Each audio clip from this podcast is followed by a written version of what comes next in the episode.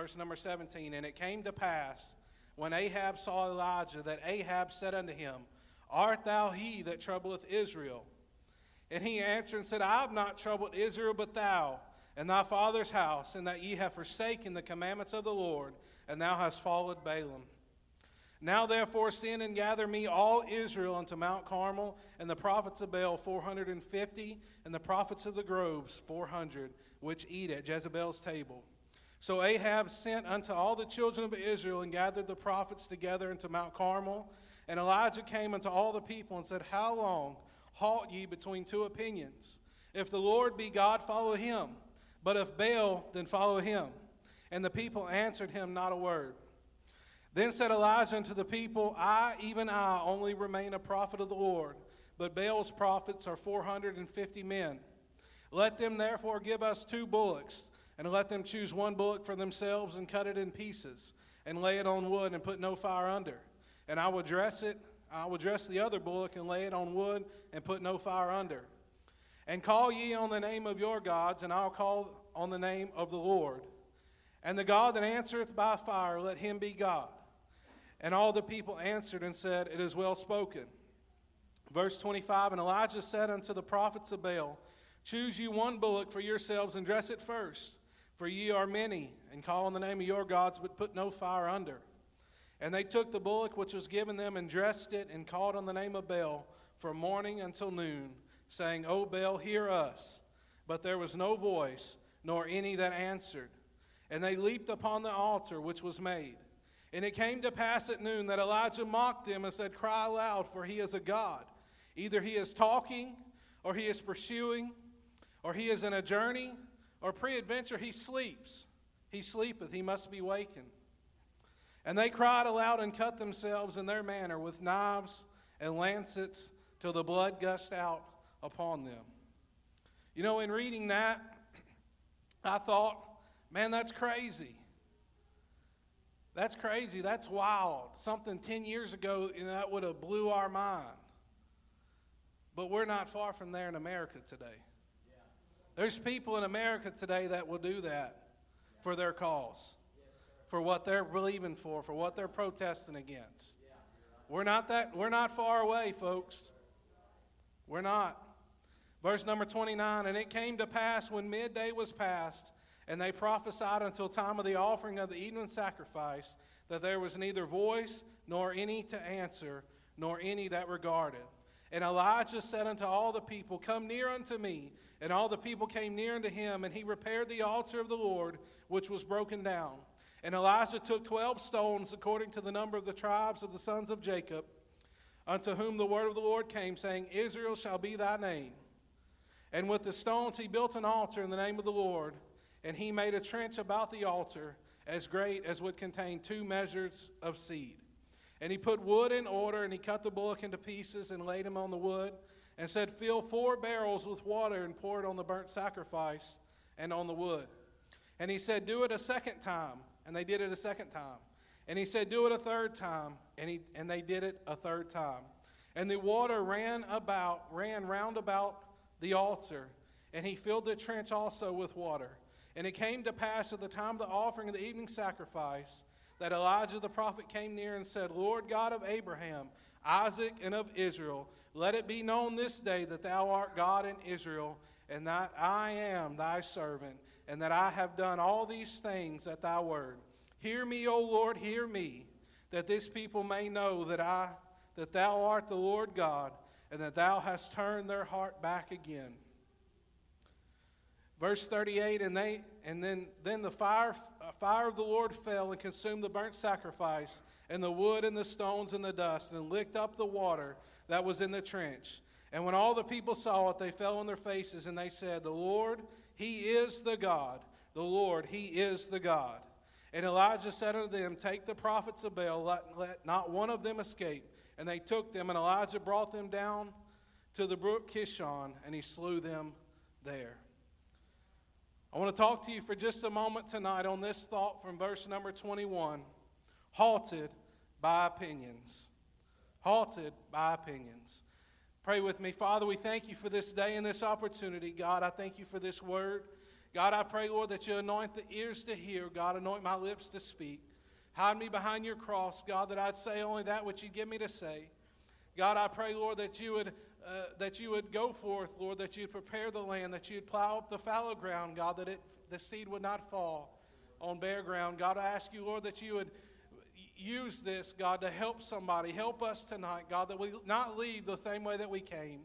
God, I pray, Lord, that the opinions that come, God, the things that come in our minds, the battles that we face, God, may they not be greater than the God that's within us. God, we pray that you make your word alive tonight. In Jesus' name, amen. You may be seated. Halted by opinions. In our text here, we find the children of Israel once again fallen into idol worship. It seems to be a repeat. You know, we read the book of Genesis and how they're delivered out of Egypt into the wilderness, and they're not in the wilderness very long before they're making golden calves and all kind of stuff. And all throughout the Old Testament, God has to deal with the children of Israel and the children of Judah as they fall into idolatry and they worship idols and they worship false gods. But they're, right here, they're being led headlong into idolatry by none other than their king, King Ahab, at the direction of his wife Jezebel. We know Ahab was king over Israel, and in 1 Kings 16 and 30, the Bible says that Ahab did evil in the sight of the Lord above all that were before him. It's a dark time. As if they weren't if that wasn't enough, the Bible says that he took Jezebel to be his wife and he went and served Baal and worshiped him. It goes on to say that Ahab did more to provoke the Lord God of Israel to anger than all the kings that were before him. It's a dark time. It was a very dark time, a, a place darkened by leadership, idolatry, sin and this time they were in a drought. Just a few verses before, you can read of how uh, Elijah prophesied that there was going to be no rain until his word came. I think a span there sometime of three years thereabouts. They were without any rain and they were in a famine. You know, so here, here they are, and, and they're, they're headlong into idolatry. They're, they've turned their back on God. They, they're worshiping Baal. They've got a king that, that has a, an evil wife, a witch for a wife the king, you know, he's done more evil than any kings before him. And here Elijah steps up on the scene and he poses a question. He brings all the children of Israel on top of Mount Carmel and he has the question for the hour. He says, How long halt ye between two opinions? If the Lord be God, then follow him. But if Baal be God, then follow him. Our text says the people answered not a word. They were halted. At that moment in time, they didn't know what to say. They were stopped in their tracks. They didn't know how to respond. Here we have two opinions. The prophet says that the Lord is God. Their king says that, that, uh, that, that Baal is God. Who do they believe? Who are they going to go after? As we get into this thought tonight, there's no doubt that some of you along this way or another have been stopped dead in your tracks by an opinion. I think of Joseph, the son of Israel, and how he dreamed dreams. And as he began to share those dreams, he was rebuked by none other than his own father. He was sold into slavery by his brothers, all because he shared his dreams. God was going to make him great, God was going to preserve the seed. God was going to do all these things. God was going to have the elder serve the younger. All these things in his dream, he began to share. You know, but then he was faced by opinions. He was sold into slavery. He had a life that was hard. But he, he was dealt into the hands of, he, of, of, of the devil, but God used it to bring about the divine plan that he had for his life all along. But it was opinions that faced Joseph. Maybe like Joseph, you're excited and eager to share what God's doing, only for your, only for your feelings to be deflated by somebody's opinion. Come on. There's, there's, there's new converts in here. Some, you know, I say new, it could be a year, six months, two months, could be two years. But as you begin to serve God, there's people that's going to come to you. There's people going to say, You're not going to make it. You're not going to last. Oh, this is just for a time. Oh, it's just a crutch. But don't let their opinions cripple you. Maybe, maybe I dare say tonight you've been halted by your own opinion as the rich young ruler was. We all know the story when Jesus presented the gospel to him. He replies, All these things have I kept from my youth up. And Jesus told him to sell all that he has and give it to the poor. Follow him. The rich young ruler said within himself, That's too much for me to give. And he walked away sorrowfully. God may have put his hand on something in your life tonight. And by your own opinion, you've said it's too much. God, I can't give it up. I can't do it. God may have put his finger on that thing, and it's just too much for you to bear. I, want, I hope tonight that you can find help in this, that you can see that God doesn't want you to be halted by any opinion. Your opinion, the devil's opinion, anybody's opinion except the Word of God. Amen. You know, as, as preaching, I, have never really had three points.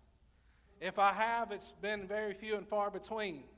So I'm doing something a little different tonight, but it's how the Lord gave it to me. We got three points tonight, three opinions that halter, that halt, halt us and stop us in our tracks. And the first opinion tonight is God didn't really mean that. God didn't really mean what he said. God really doesn't require that. He said, Where do you get this out of the book of 1 Kings, chapter 18? Where do you get that opinion at? Well, it's not. I'm going to back all the way up to the book of Genesis. Genesis chapter 3, verse 1 through 4. It says, Now the serpent was more subtle than any beast of the field which the Lord God had made. And he said unto the woman, Yea, hath God said, Ye shall not eat of the tree, of every tree of the garden? And the woman said unto the serpent, We may eat of the fruit of the trees in the garden. But of the fruit of the tree which is in the midst of the garden, God hath said, Ye shall not eat of it, neither shall ye touch it, lest ye die. Verse number four And the serpent said unto the woman, Ye shall surely, you shall not surely die. Surely God didn't mean that. Surely God knew that your eyes would be open and that that was good for you. Surely He didn't really mean that you're going to die. That's an opinion. Here we find Satan's first interaction with the human race, and he brings about an opinion. Though he posed a fact, he stated it as fact, shall not. You know, reading that, I go back to my first career job working as corrections officer in Hardin County. I had to go through a jailer's course to get my certification. And very early on in that course, they taught us the difference between should and shall. There's a lot of things you should do, but there's things the state of Texas said as a corrections officer you shall do. Shall is must, should is a recommendation. I fast forward through all these 12, 13 years on forward to just last week, I was in a class for my job, and guess what showed up again? Shall. There's things you can do, there's things you can get away with, there's things that's permitted, but here's a list of things that you shall do if you're going to do this in accordance to, to the, the rules and regulations. So Satan, he said, Ye shall not surely die. He posed it as a fact, but it wasn't a fact. I believe that we get the meaning and the usage of the word shall straight from the Word of God. I think it, you know, that we use it today just as how it was intended in the book and, and, and, and God's Word. He said in, verse, in chapter 2, verse 17 of Genesis, But the tree of knowledge of good and evil, ye shalt not eat of it. For in the day that thou eatest of, thou shalt surely die. We know that God can't lie. He clearly states that thou shalt die the day that you eat of the fruit. We know that he can't lie, so we know that's a fact. But we back up to Satan's statement. The Bible says in John 8 44, it said, Because there's no truth in him, he can't tell the truth. So we know that was an opinion. He used the right terminology. He tripped her up by using God's words, but it was, it was no truth in it. It was an opinion. Therefore, we know without a shadow of a doubt that Satan's statement to Eve was merely an opinion and a false one at that. There are times in our walk with God that He will begin to place His finger on things in our lives, and no matter how big or small they may seem, we must lay them down. This life costs Jesus everything. We've got to know that it's going to cost us something. We can't simply go through this life lackadaisical and bliss, that everything's going to be sunshine and rainbows, that at some point, for there to be growth in God, there's going to have to be a challenge in us that will change us. We must never forget that the ultimate goal and plan for our life is to mirror Christ. That's, that's his goal in everything. If I'm going to grow, if I'm going to continue to walk in him, if I'm not changing, if I'm not ever changing from, from, from who I am to who He is, then I'm not growing in God. I'm not going anywhere. I think Smith Wigglesworth or somebody said to live two days in succession is backsliding. If I don't grow two days in a row, I'm backsliding. I've got to be changed into His image every day, every day. That's the goal. That's the ultimate plan for my life. If we ever get our eyes off of that, then we've gotten off a track. Does God want you to be happy? Yes, I believe He does.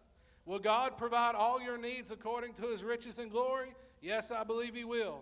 But that doesn't mean it's going to come easy. That doesn't mean it's going to be easy. Since January, the Lord's laid it on my heart that we need people more than ever before to stand up and fill the shoes of the ones that's gone on before us. I prayed that God would make me one of those men that God would make me a man of prayer, a man of the Word of God. I prayed that God would raise up strong men and women in this church to fill the gap who've gone on before us and have finished their race. We lost another one this week. Brother Roderick was, was preaching yesterday and he talked about that wall, that, that, that spiritual wall that's about the church, and how Brother Pickens was faithful to his post on that wall. We've lost a many, church. We've lost too many. Brother John Rich, Brother Castle, Pastor Robert, Brother Clendenin, all these people, there's ones that were gone even before I come here 13 years ago that I don't know their names.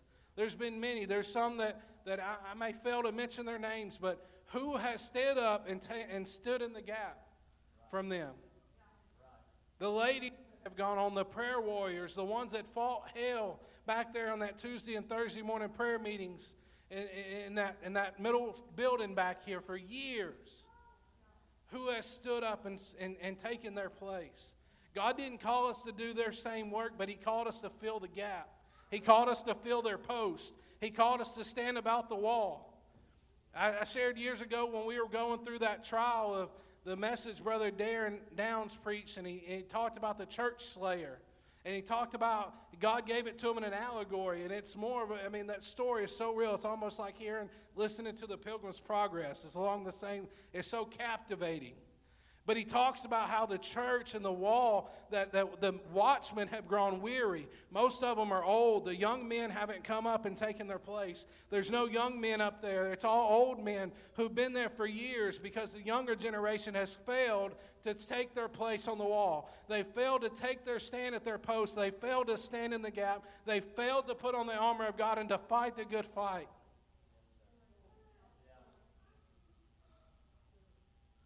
I believe, folks, and I'm not coming down on anybody. I'm, I'm hoping uh, this is encouraging because it's encouraging me. I want to be one of these men.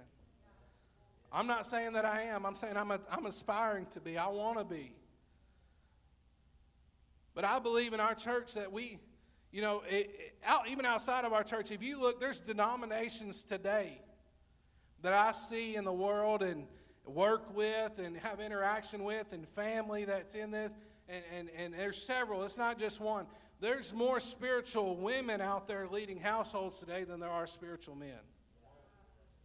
We have more spiritually strong women and more men and spiritually weak men, and that's in the world in general. That's everywhere, folks. That's, that's rampant in America. It is more times than not, you go to your average church, on average, I even think back to even in my church back home, years, uh, you know, 15 years ago, and I can count and see the women who led that house spiritually. And I'm not taking nothing away from that. But men, we have a job to do.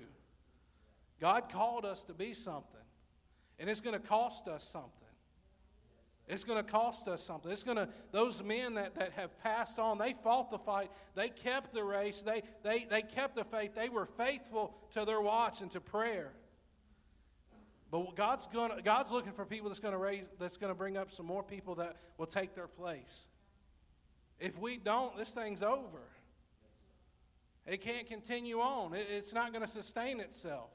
We've got to be where God wants us to be for us to raise our children up, for us to, for, for us to be in the right place, for those that are fatherless, like Sister Kimberly's praying about, talking about, for those that are in need, for those that need somebody to guide them, somebody to love them, somebody to show them the way, somebody to be strong for them, somebody that can give them some correction and love and, and give them a, you know, a, a stern voice.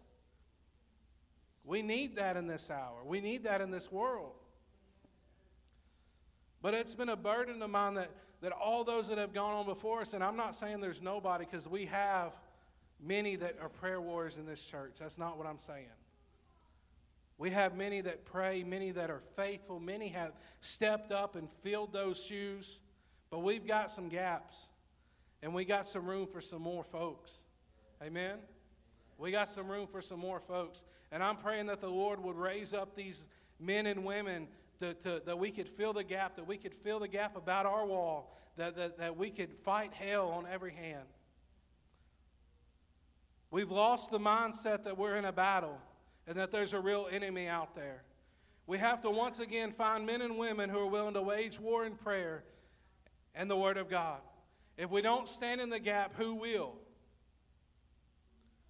He's looking for someone willing to be faithful to the post.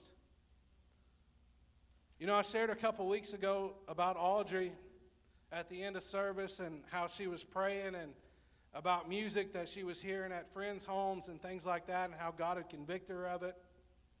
She cried out in this altar. But something that I said that night that wasn't, hey, God just put into my spirit, and it's been in there ever since, is that a little leaven leavens the whole lump. If any of you ever heard any part of the School of Christ, whether it be preaching it on Sundays or Wednesdays uh, while, while we used to have the school here, or maybe you've been through it. But you know, that's talked about a lot throughout the school that a little leaven leavens the whole lump. The children of Israel were instructed to eat unleavened bread for Passover. It was a le- if there was any leaven whatsoever in any part of that bread, the whole, the whole, uh, the whole lump was leavened bread.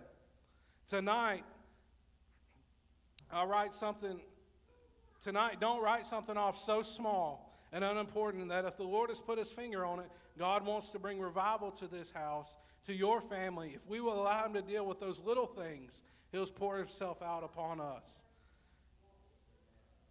The second halting opinion that I want to talk about tonight is God doesn't really have control. According to New Oxford American Dictionary, the word God is defined as the creator, the ruler of the universe, the source of all moral authority, the supreme, the supreme being. So, what it says the Christian's meaning of God is. Elijah is saying, if the Lord be God, if the Lord be the creator of the universe, the all knowing, the all powerful, supreme being, then worship him. But if Baal is, then worship him.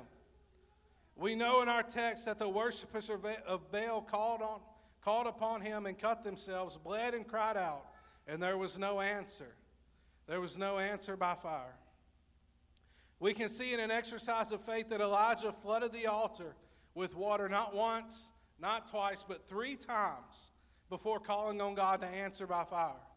Elijah was simply saying that I'm so confident that the Lord is God and that He will answer by fire, that I'm going to make it impossible, unless there's a miracle, I'm going to make it impossible for a fire to be kindled here. What if today we had faith like that? If God didn't answer by fire, then Elijah surely would have been a dead man. As he stood before 450 prophets of, of Baal, 400 prophets of the groves, compl- proclaiming that his God was the true God. If God didn't answer by fire, he's a dead man. It's like the children of uh, the three Hebrew boys that were thrown in the midst of the fiery furnace. You know, they said, I don't know if God's going to deliver me or not, but I know I'm not going to bow my knee to you. they knew that if God didn't move, if God, if a miracle didn't happen, they were dead men. But they stood nonetheless. Elijah says, I know, I'm confident that He's a God that answers by fire, that I'm going to take all natural ability away for a fire to be kindled under here, barring God do it Himself. We can read this and something will well up inside of us. And for a moment in time, we can believe God for anything. But if you walk with God for any amount of time, a lie will be whispered into your ear that your situation is too big for God. That he will hear, you will hear an opinion that He is not really in control and that you will have to fight all this by yourself. We've heard testimonies just in the past few weeks of how different ones have been overwhelmed by their situation. I think of Sister Torbert. And, and there's been others, but uh, hers comes to mind. And she's overwhelmed by the battle and how God had miraculously comforted and spoken to those hearts and given peace when the natural mind says there shouldn't be any peace. The natural mind says hell's closing in on all, all accounts. It's over. Nothing's happening. There shouldn't be peace, but God brings peace. We know, the we know the story of the disciples on the ship in the midst of the storm. Jesus was asleep in the boat. They were struck with fear and all had the opinion that Jesus didn't care if they perished. When he arose and he rebuked the wind, saying, O ye of little faith, sometimes in the midst of our struggle, we form the opinion that he doesn't care and that he's forgotten us in our storm. But sometimes we have sought the Lord for, but he, that we, he's forgotten us in our storm, but sometimes he's waiting for us to stand on his word, to stand in faith, for faith to well up inside of us. He's looking, and he just as he looked at the disciples, Oh, ye of little faith. He rebuked the storm, he calmed the sea, and he turned to them, Oh, ye of little faith. It's time, folks, that we walk in the authority that God's given us. It's time that we walk in the authority of His Word. Just as I shared in the beginning, that you know I have to walk in the authority of what He's called me to do. We, as child of, of children of God, have to walk in the authority that He's given us. We can't just walk around and like, oh me, all this. But God said it's going to be victory. There's going to be victory. He spoke it this morning. He said there's going to be victory. We can't come up here and say, Oh, God, please help me. I want to be victorious. No, he just said God's word spoke, tongues and interpretation. There's going to be victory. I'm victorious. We've got to walk into it. We've got to put our feet to the fire if we're going to go anywhere with God. And if we don't, we're hindering God, we're hindering the move of God. It, our faith takes action. We've got to move. We can't just sit here and expect Him just to do it on, on, on just because we're just feeling sorry for ourselves. Come on? Sometimes we've sought the Lord for something and we feel like Mary and Martha that it's just too late. John 11, 32 says, Then Mary was come where Jesus was and saw him, and she fell down at his feet, saying unto him, Lord, if thou wouldst been here, my brother wouldn't have died. Verse 39 Jesus said, Take ye away the stone, Martha, the sister of him that was dead, saith unto him, Lord, by this time he stinketh, for he hath been dead four days. She said, Jesus, you're late. It's too late. He stinks. He's been in there four days. If you'd only been here, there's that opinion. If you'd only been here, he'd be alive, but he's dead now. Verse 40 Jesus said unto her, Said I not unto thee, that if thou wouldest believe, thou shouldest see the glory of God? I love Jesus' response here. He said, If you would only believe, you will see the glory of God. There's people in here been praying for their loved ones, their kids, their, their family to be saved. You know, we, we experienced that as our family, uh, uh, Haley's oldest brother, you know, coming in here and, and giving his life to the Lord and followed by his wife. I mean, if you only knew what a miracle that was, folks. You know, I mean, it's just, it, God is still at work. Don't quit praying. That daddy, that, that, mom, that, that dad and that stepmom been praying for years, years. This sister, two sisters, been praying for years. And God did it, folks. Don't say it's too late. Don't say that, don't say that he's already dead, they're already gone. Here you have somebody who's healed blind eyes, who's, who's open, you know, healed deaf, healed the, healed the lame, healed the sick. And she's telling him, he's already dead, it's too late. You could have healed him when he was sick, but there's no hope now. He's dead, he stinks. It's an opinion. If we can only believe, we'll see the glory of God. The last halting opinion I want to talk about tonight is I'm all alone. I'm all alone. I'm the only one that's ever had to go through this. How many of you have been there? Have you heard that opinion? Have you told yourself that opinion? I'm the only one. 1 Kings 19 and 9, 9 and 10, it says, And he came thither unto a cave and lodged there, and behold, the word of the Lord came unto him, and he said unto him, What doest thou here, Elijah? And he said, I have been very jealous of the Lord God of hosts for the children of Israel have forsaken thy covenant, thrown down thine altars, and slain thy prophets with the sword. I, even I, only am left, and they seek my life to take it away. Notice I said 1 Kings chapter 19. We just read Elijah called fire down from heaven in chapter 18. chapter 19 we read again in verses 13 and 14. And it was so when Elijah heard it that he wrapped his face in his mantle and went out and stood in the entering of the cave. And behold, there came a voice unto him and said again, What doest thou here, Elijah? It's the second time God asked him that. Elijah responded the same thing, and he said, I have been very jealous for the Lord God of hosts, because the children of Israel have forsaken thy covenant, thrown down thine altars, and slain thy prophets with the sword, and I, even I only, am left, and they seek my life to take it away. Here's a man of God that just called fire down from heaven on Mount Carmel, slew 450 prophets of Baal, now hiding in fear of his life from Jezebel.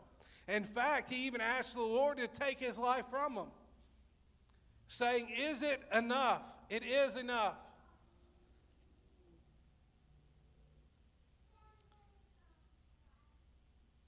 He went from a mountaintop to a valley in 2.5 seconds.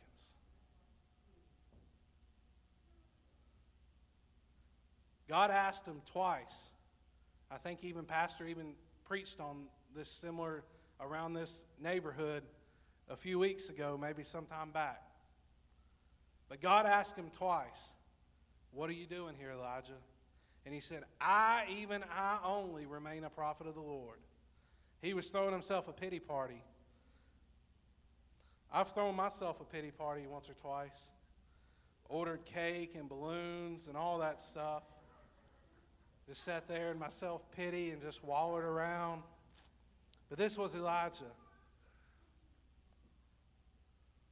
But many times in life, just on the other side of the mountaintop, we'll experience and enter a season of the valley, and thoughts will begin to flood our minds. Opinions will begin to stop us in our tracks, and we'll feel as though God has left us and we must go this alone. We feel we are at the mercy of the enemy, forgetting all the victories that the Lord so mightily brought. One of the greatest lies you'll ever hear whispered by the enemy is that God has forsaken you and you are alone. No one has ever had to go through what you're going through. I've heard that. I've told myself that. Amen? Am I the only one? Feeling as though he's, he's done with me, feeling as if the trial's too tough, the battle's too hard, feeling as if I'm the only one that's ever had, to, had, had it this rough. Proverbs tells us that there's a friend that sticks closer than a brother. When you feel as though you are alone, he is forsaken you. Stand on the word of God. We have to have faith in the one that died for us. Search your heart. If there be no willful sin in your life, then his presence is still there. Be like the angel that come to Daniel. He said, I, I, I tried to get here on the first day that you prayed, but Satan hindered me. Keep pressing through, saints. Keep pressing through. He's not forsaking you. Musicians, if you would come. But here's just as Elijah, he asked, God asked him twice, What are you doing here? And he said, I, even I, only remain. But God didn't leave him there. 1 Kings 19 and 18. God said to Elijah, He said, Yet I have left me 7,000 in Israel, all the knees that have not bowed unto Baal, and every mouth that has not kissed him. Elijah felt like he was the only one. But God said, You're not the only one, son. I've got 7,000 in Israel that never bowed a knee to Baal. I want to tell you, saints, you're not the only one. God didn't bring you here to leave you here by yourself. You're not going about this alone. You don't have to fight this fight by yourself. There's children of God that will rally around you, and the Son of God will be a friend that sticks closer than a brother. Just as I said a moment ago, God spoke victory in this house this morning. There have been messages after messages where God has said that he, he, he is victorious, and yet we still mope around asking God for victory. There has to come in a time in our walk that we begin to walk in that authority and the power of God. Smith Wigglesworth said this faith is actively refusing the power of the devil. Faith is actively refusing the power of the devil. If I'm going to have faith, I've got to actively, I've got to do something. Actively, I've got to do it. I've got to refuse what? The power of the devil. God has called us to walk in victory, then we must walk in victory. There's got to be action on our part. It's not going to happen any other way. I can't expect God to make me something if I'm not willing to do it. I can't expect God to make me a man of prayer if I don't pray. I can't expect God to make me a man of, the, of His Word if I don't read it. I can't expect God to do anything in me if I don't put my feet to the, to the action. You can't expect God to give you victory if you don't walk in that authority. It's time we stop allowing these opinions to hinder our walk and we press on in spite of them.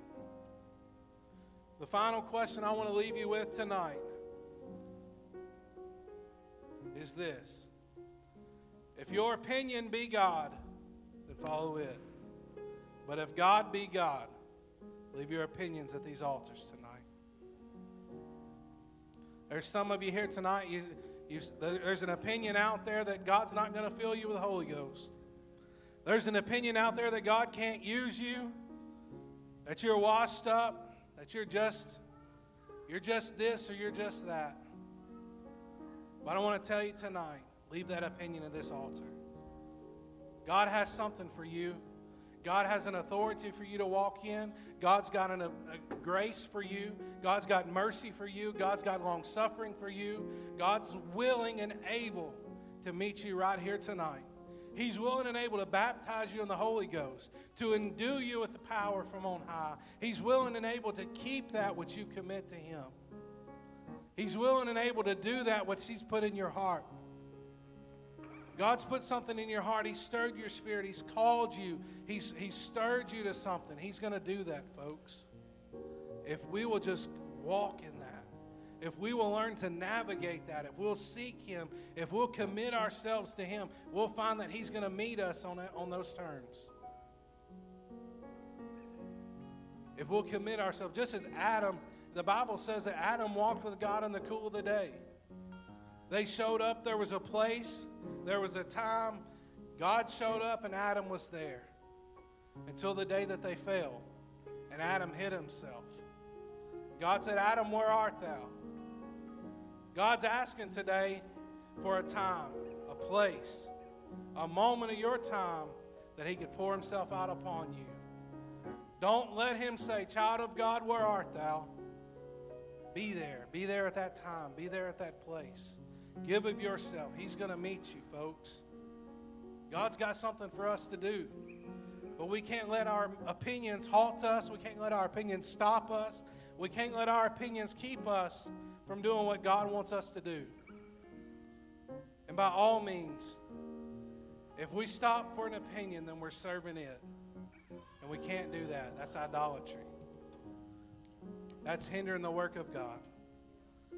So tonight, I say, if God be God, leave your opinions at these altars. Leave those opinions of others at these altars.